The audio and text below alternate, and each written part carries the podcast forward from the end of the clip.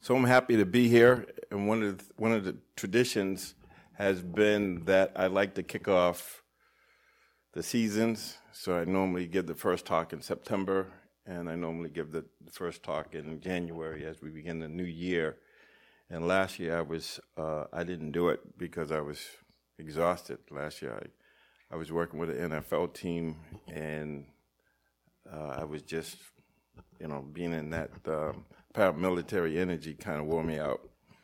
Um, but anyway, I'm happy to be here. And the thing I love about this kickoff is what? Because it's a new year, it's a new beginning, and and I'm I'm happy that so many people are here. And it's interesting because they say, "Are you going to give a talk?" I said, "Yeah," and I just gave them the title this morning. So I, I usually don't like to give a title because I have no idea what I'm going to talk about. And even though I gave you a title, I still don't know what I'm going to talk about because it's really more about where you are and what feels like uh, what needs to be um, attended to in the moment. And so this idea of spiritual practice is really important because because that's what we're doing here. And I know Narayan wrote a newsletter, and in that letter, she was talking about spiritual life first. And for me, that's that's easy. But for most people, I'm not sure if that's the case. I know before I was in recovery, I, I didn't really talk about spiritual stuff or spirituality. And as a matter of fact, I've been teaching for for over 30 some odd years, and there was a long period of time where I couldn't use words like spirituality. People would get upset and I was referred to as people's secret weapon because they didn't want people to know that they were meditating. So we've come a long way in terms of, of what's possible. And so for me, it's when you think about what is a spiritual practice, how many people have a spiritual practice? How many people don't know if they have a spiritual practice? okay, so that's good. So let's talk about what, what a spiritual practice is. And so for me, when I got in, so I, I celebrated 35 years of, of sobriety in, in, in July. So I'm, I guess I'm in the 36th year. And the interesting thing was when I got into recovery, first, it took me a long time to get into recovery. And as I talk about it in my book, The Mindful Athlete, the only reason why I got recovery because uh, it's what I call the AOF mo- method of motivation. AOF means ass on fire. And so people had been telling me when I was in college, people said you should meditate, and I used to tell them you should rotate. Uh, and give me a brew and I'm fine. I, you know, I don't need that lame stuff. Get out of here with that. And it wasn't until I got to a point where where I didn't have anywhere else to turn, and that's the gift of desperation. And as I call it, my ass was on fire enough, and I was listening, and so I decided to do this thing. Um, called recovery. And so when I got into recovery, it was interesting because I got it right away. That it's a spiritual program. It's a spiritual program. And so when I got into 12 steps, they talked about the physical, the mental, and the emotional.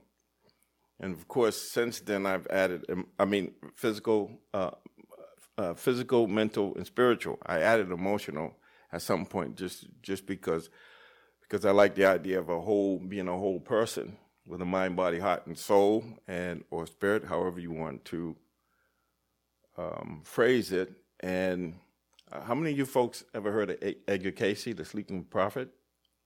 Well, this is a guy, Edgar Cayce was a sleeping prophet, and he said the spirit is the life, the mind is the builder, and the physical is the result.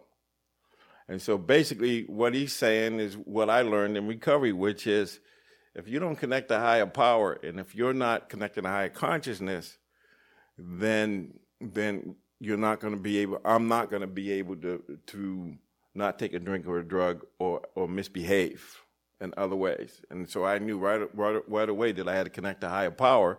And actually, the 11th step in recovery is sought through prayer and meditation to improve conscious contact with a higher power, and you know, asking for knowledge of his will and the power to carry that out, his or her will. So the thing I loved about 12 step recoveries, and I would argue that that's probably one of the, the biggest spiritual movements because I learned right away that I had to, I could come up with my own definition of what that meant. And I had, I had a wise um, sponsor, and he said, you know, you don't have to know what it is. You just need to know that you ain't it. That's all I had to do is know it wasn't me, right? And you know, he would say things like, "And if you don't believe there's a higher power, why don't you speed? And when they pull you over, you, they will show you that there's a higher power." so, just this idea of getting out of the physical or metaphysical, or just realizing that there's an energy, there's a spirit that we can connect to, as an energy font that we can connect to, connect us to power. And so, as as I, for me, so for me, realizing that it was a spiritual program because of that, and I connected to power, which meant that my best thinking couldn't keep me from from doing what I was doing, getting high. So I had to act like I didn't know anything, and sit up front, take the cotton out of my ears, put it in my mouth, and act like I didn't know anything. Just sat there and just listen. So we should talk about the how of the program: honesty, open mindedness, and willingness. And so, so I I embraced it, and because I embraced it, and I started understanding that I could do things that I couldn't do before. And so I had to go into a detox, and I went into the detox. And when I got out of the out of the, the detox, I was I had a lot of money, and and I got a, the obsession to use came over me. And this is before I knew how to meditate or any of that stuff. But I had gone to AA meetings, but I continued to drink, you know. Um, and when I went into the stall in the lock in the in the bathroom, I started reciting the Serenity Prayer. God grant me the serenity to accept the things I cannot change, the courage to change the things I can, and the wisdom to know the difference. And I kept repeating it like a mantra, and the obsession was removed.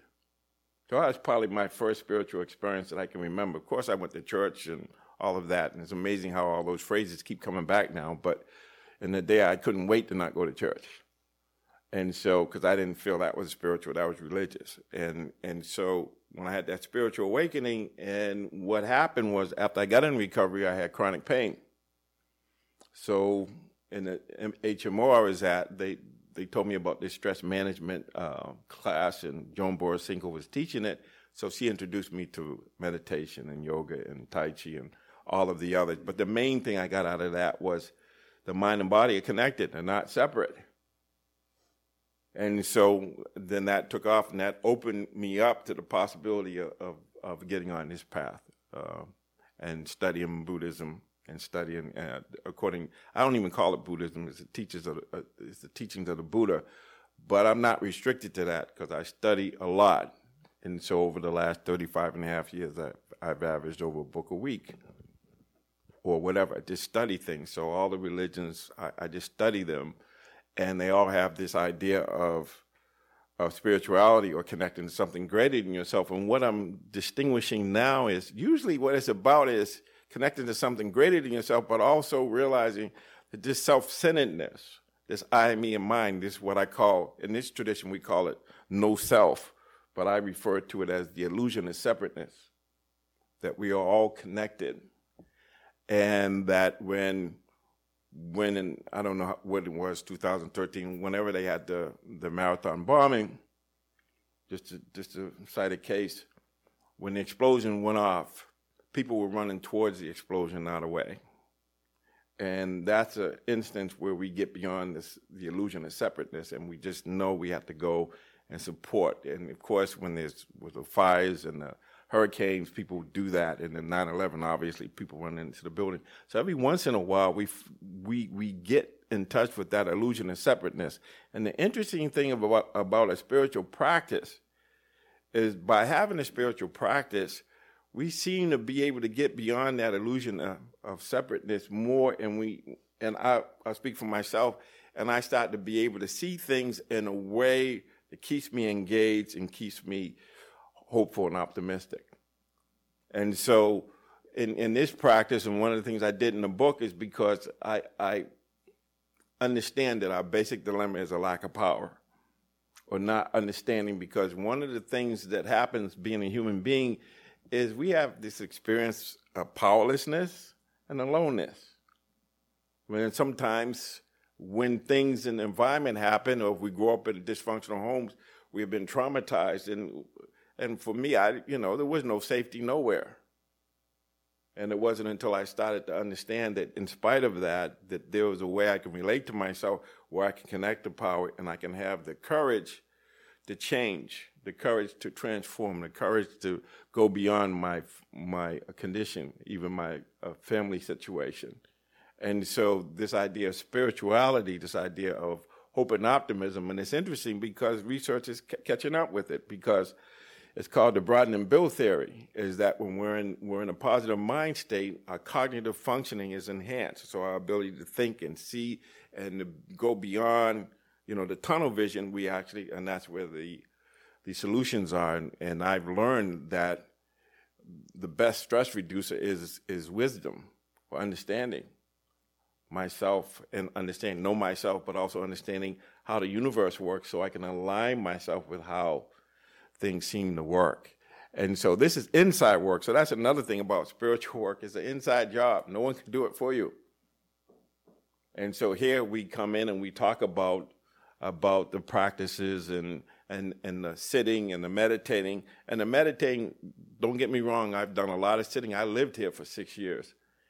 Um, I've done a long, a lot of long retreats and everything.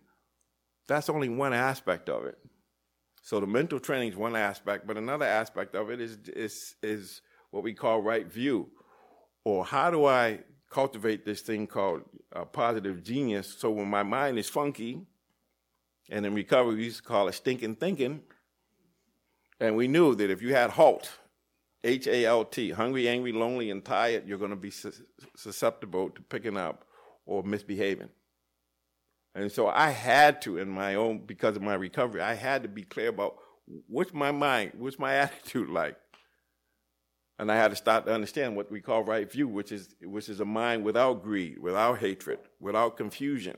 Or a positive way of saying that is a generous mind, a kind mind, um, and seeking wisdom, seeking to understand. If so, when doubt arises, I don't have to stay in doubt until it paralyzes me. I can say, okay, so what do I need to learn? What questions do I need to ask?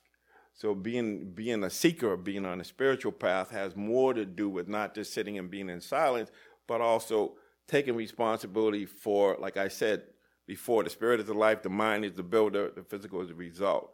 So we have this capacity as being human beings, and I would say we're spiritual beings having a human experience we have the capacity, whatever we hold in mind becomes our reality. Uh oh, uh oh. I take responsibility for that, but it's true. And I keep coming, I keep mem- mentioning this philosopher. His name is Dr. Dre. He said, I got my mind on money and money on my mind. That's a meditation. That's what you're creating. So, what's your mind on? So, part of the spiritual practice is understanding what we're holding in mind and what we are creating. And so for me, when I was before I got in recovery, I was always thinking about how to get high, how to get drunk, or how to um, come up with excuses for being irresponsible, whether it was in work, love, and, and play. And then I realized, no, in, in this process, I can focus on what I want to create, how I want to be, uh, who I want to be in a way where I'm living in love instead of fear. And so when I talked about the five spiritual powers, we talk about those. That's another way of connecting to power, higher power, is what? Is faith and trust.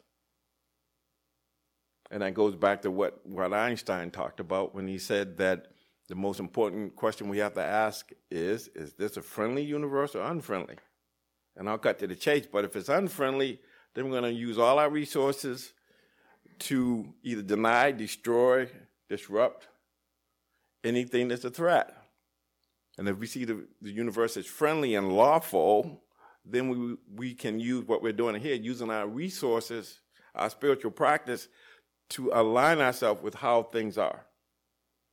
And to live in a way where we're harmonious with ourselves and with others. But it's an inside job, it's the inner game.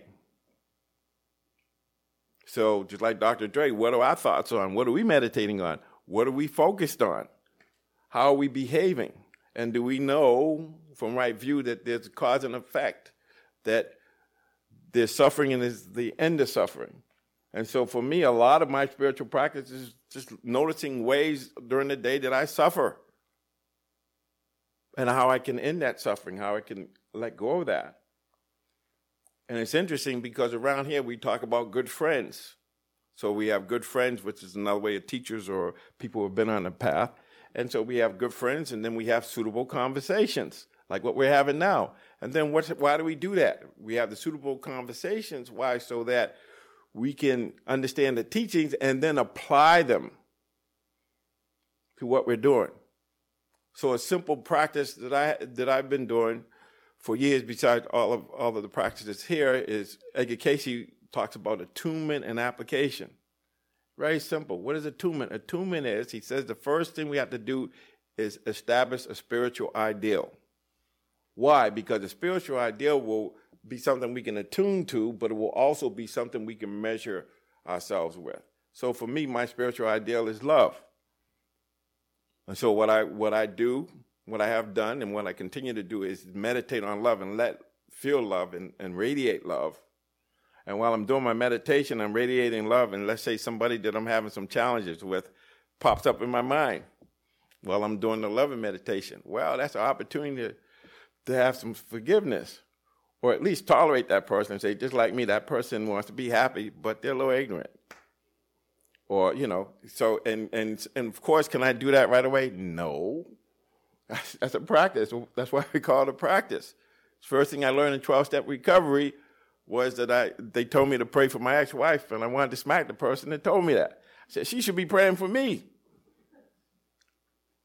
And so, so that's, that's the, the idea is understanding how are we going to relate to our experience where we can be more connected to ourselves and this spiritual practice is about that it's about understanding there's there's you know we develop faith and faith and trust but we have to have wisdom or insight to balance that and if we have too much insight like most of us have we become cynical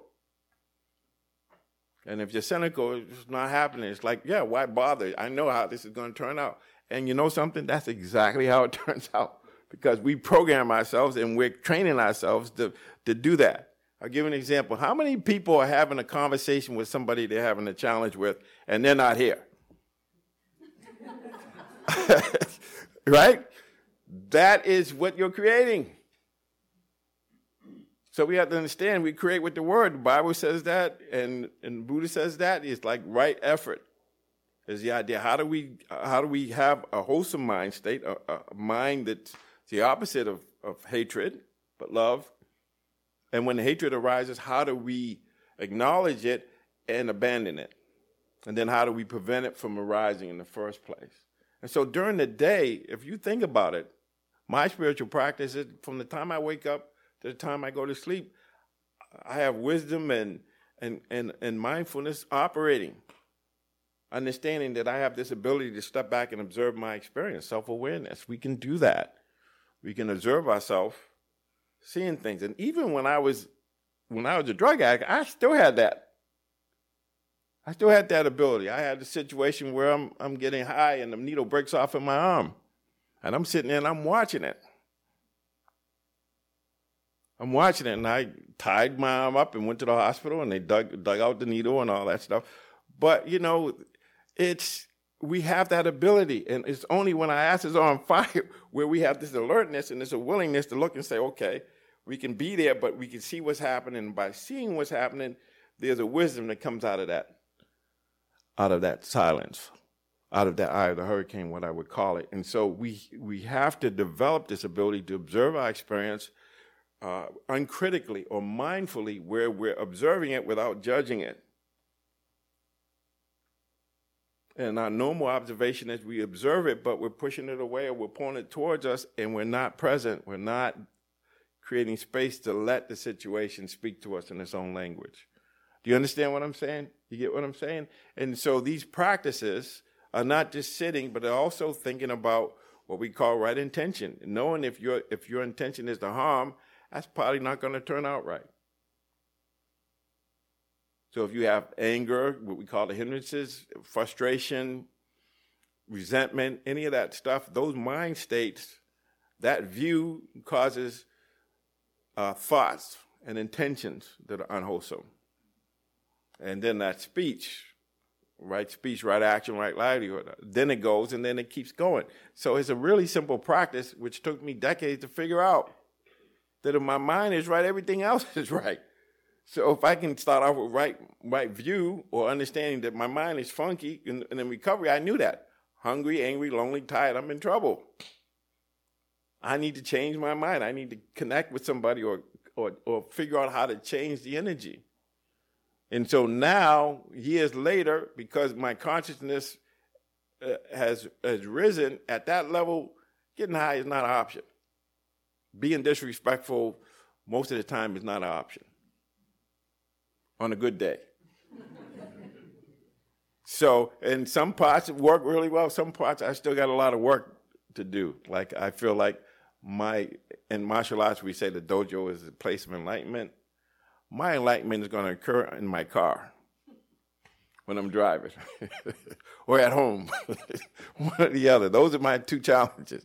All the other stuff, sometimes I can do be okay with it, but the fact that I know it and I have a spiritual practice, I can work on it. I can learn, I can practice, and then keep working on it. But as I said, we are good friends, so we you said we talk about it. How do we do this? How did you do it? What what what what am I not seeing? Because I have blind spots. So I need people around me who could say, "Yo, man, you know, this is what's happening. Do you see this?" And I have to trust them enough to say, "Okay, all right, let me look at that." And so this whole idea of a spiritual practice is just that. And so let me let me just um, think about it because I'm talking, right? So what would happen or how open would you be if I asked you to, to talk to the person next to you and just just ask them their name and, and you tell them their name and while they uh, tell you their name, you don't say anything, you just listen. Would you be willing to try that just to see what I'm talking about? So let's do that. The person next to you, just take turns. One person say hi, introduce yourself.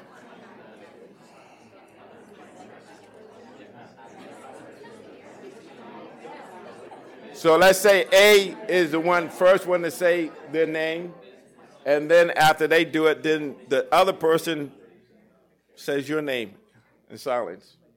You know, listen, right? Okay. So what was that like? Come on, this is more. Uh, what did you think?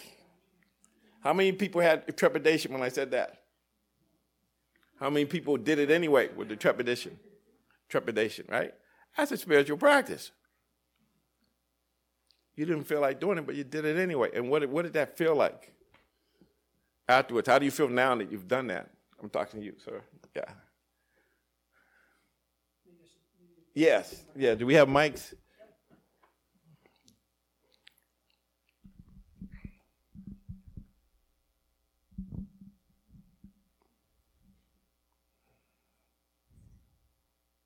I really, I really don't have that much to say, but um, uh, yeah, the awareness that I can be nervous. So, how do you feel now? More relaxed. Interesting. Would you have thought that would be the case if you'd have known beforehand?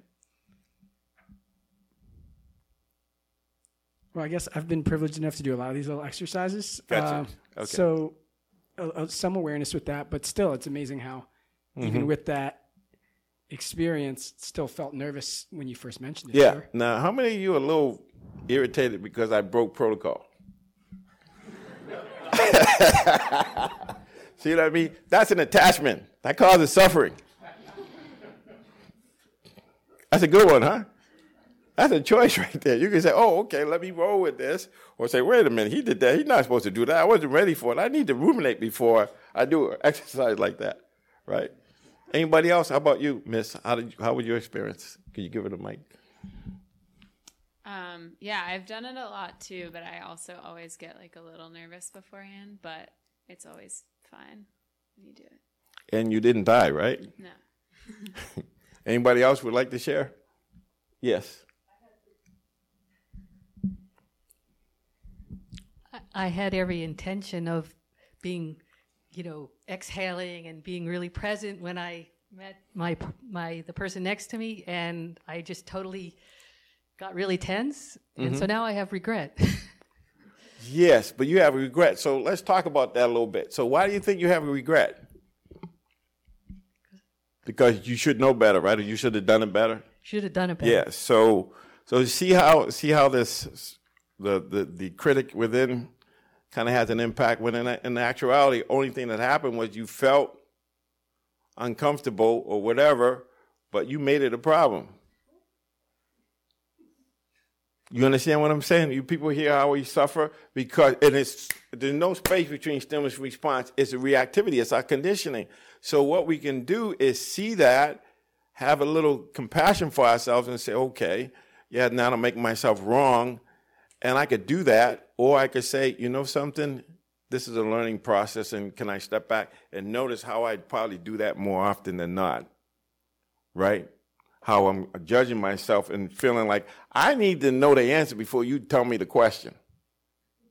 You all notice that when you talk to somebody, you're trying to figure out what your response is going to be instead of just listening and trusting that if you really are present and listen, then the response you give them is going to be it's going to be more than adequate. It's going to be, it's going to and the person's going to feel connected. And so all day long we're doing similar things. We're having a conversation with somebody that's not there or we're beating ourselves up or making somebody else wrong. And, and, and, and if we can see that and just notice that there's suffering happening there. And the Buddha teaches suffering and the end of suffering. So when we get attached because we, you know, I'm a good yogi, so, you know, I'm supposed to have the right answer. And that's all BS. It's like, you know, it's, it's like life. Life, life creeps up on you. And the idea is, okay, can I just look at that, learn from it, reflect on it, and say, next time I would do it this way? And if I look at it as a journey, as something, as a lesson, without making me or the other person wrong, now I can have a little joy and a little satisfaction with the fact that I can change my life. It is on me. That there's all these opportunities for practice when we're not sitting and we're not alone because it's like the joke I heard that monk was uh, two monks or uh, one monk was I guess it, they was meditating in the cave for a long time, and on the way down the hill they got into a fight. So what does that say? It says, you know, it's okay. Some of us can be okay when we're alone, but people are complicated, including us. And then we get in a conversation, or maybe the person says something we don't like, and then there's irritation, or they remind us of somebody because there's associative thinking. So the whole idea is just to understand that there's tremendous opportunities for practice if we're willing to just look at it and reflect on, okay, was that helpful? Was that not helpful? What was my mind? What mind was I uh, using when I was observing my experience? Right? And if we have this mind like, oh, oh, I got to be good, and you know, you're coming from a place of of um, fear. Let's say fear, because I like to look at it, keep it really simple. You either on a cellular level, we're either in survival mode or growth mode. Can't be in both. So if you're in survival mode, then that means there's some kind of fear-based or or not knowing, and the uncertainty gets us into that that fight or flight or freeze. And there's no space between stimulus and response, and we need space between stimulus and response so that we have the in, the the space to create or to or to change or to observe what we're doing. And when we do that, we actually slow things down, and then we can just want to say something and then say no. How many people have done that where you you you caught yourself wanting to say something and you knew better and you just pulled it back? And that's when we start talking about restraint. Being able, I want to do something like I wanted to smack that person that told me to pray for my wife, but I didn't. My ex-wife. I didn't but I wanted to. but I was committed to like, okay, non-harming, or you know, this person's supposed to help me, and and just listening. But the, it it took that humility of just listening and not acting like I know everything. You understand what I'm saying? And you get that. And and why is the anxiety there? Because to the degree that we have freedom, to the degree that that we have potential, that's one side of the coin. The other side of the coin is anxiety, not knowing, uncertainty. So some of us, even when we stick up for ourselves, doesn't feel right because it's new. And this is this is what it means to be a human. We're going to have anxiety, and all of these things are going to rise. And can we be with it without reacting to it and getting lost in it? Does that make sense? And this is what Kierkegaard, the great existential philosopher, you know what he ca- calls it? The alarming possibility of being able. That the, that that that this thing from moment to moment we're in what they call VUCA, V-U-C-A. Things are volatile, uncertain, complex, and ambiguous from moment to moment. We have no idea what's going to happen in the next moment. We can speculate, we, but we don't really know. But if we can be still and just, if we react to it, can we learn from that reaction? If we're in a space where we can just allow it to speak to us, where we're not reacting to it, we can learn a lot. But it's just simple things like just from moment to moment, what kind of what's my attitude like? Is it positive or is it negative? Am I feeling confident or not confident? Am I motivated? Am I not motivated? You understand what I'm saying? You get it? And so we have to start thinking about that and start seeing ourselves from moment to moment we can do that. So let's say I, I used to count, I think, I don't know how many thousand seconds there are, but there's a lot. But even if you can take one or two seconds a day where you stop and pause and say, you know, what, what kind of mind am I observing my experience with? Is it, is it greed, hatred, or ignorance there, or do I have an understanding of what it is, and uh, do I have some love or some compassion or some kindness that's there? Does that make sense? And so I don't want to talk a lot more about it, but it's just this idea of these teachings here. When you think about them, they're they're, and it's part of one of the awakening factors is investigation of dhammas. So what the Buddha is saying is, don't believe what I'm telling you. Check it out and see if it's true so that you go into your own experience and see, and once you have the experience of it, that's a different level of, of wisdom. So you can look at wisdom as information, as intellect and rational thinking, and then there's then there's intuitive knowing and a direct experience.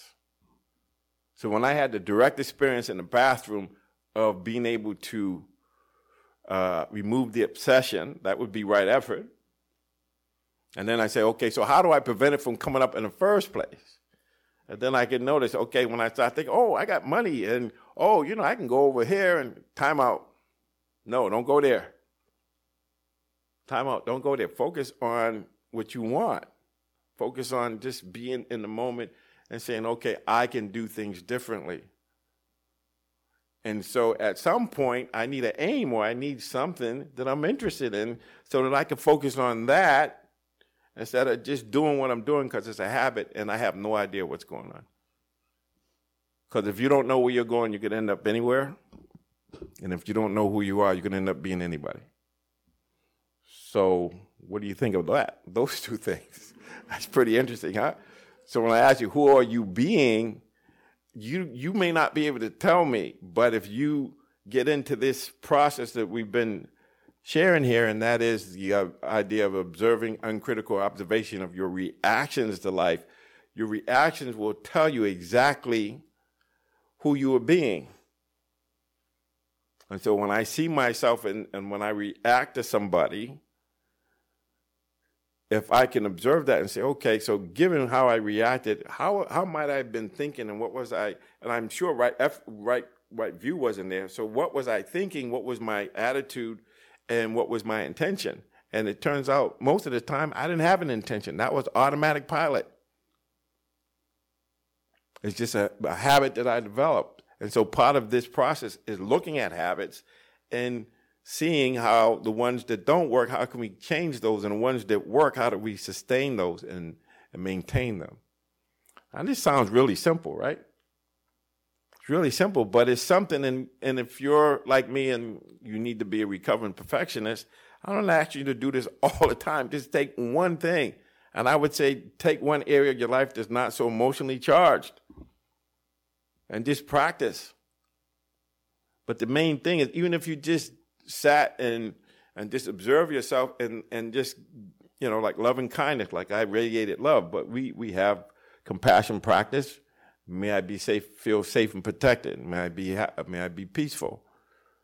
And then when we start with ourselves, then we can radiate out to others. But for me, when I first came around here, it was challenging for me to to do it for myself. I could do it for other people. So each person has to figure that out. But when we start to understand these practices, like even me being a teacher and, and, and giving this Dharma talk, that's an act of compassion. It's an act of compassion. Because for me, it's easier for me to do it for others than it is for myself. But once I start doing that for others, then I realize I and the other are one. And if I'm doing it for them, I'm also doing it for myself. And so for me, because I don't want to be a hypocrite, I have to walk the talk. And so on some level, being a teacher protects me and helps me to, to push through things, not because of me, but because I can help somebody else. And I know in terms of morphogenic fields that once we do something, the possibility of it happening again is enhanced. So I'm not just doing it for me, I'm doing it for all beings. But because um, I want to free myself and then share that with other people, then all that I give gets, comes back to me. So the best way to learn something is to teach it. And so if we go and we talk to our partners or our, or our coworkers and we talk about how we might be able to relate to each other and listen to each other wholeheartedly, that could be very healing. And that's why the Buddha talks about right speech, speech that is harmonious. And so the other part of it is restraint, you know, not not um not harming, or non let's just say non-harming, just leaving that leaving it at that. To be able to be compassionate or have compassionate action or to be loving or to be kind and generous, that's what they call performance. Performing these wholesome mind states, and then they become habits. And so we talk a lot about the mental training. We don't talk enough about integrity or or, or speaking with kind words, having um, having some generosity. I don't like the word sacrifice. Sacrifice is just another way of saying being generous.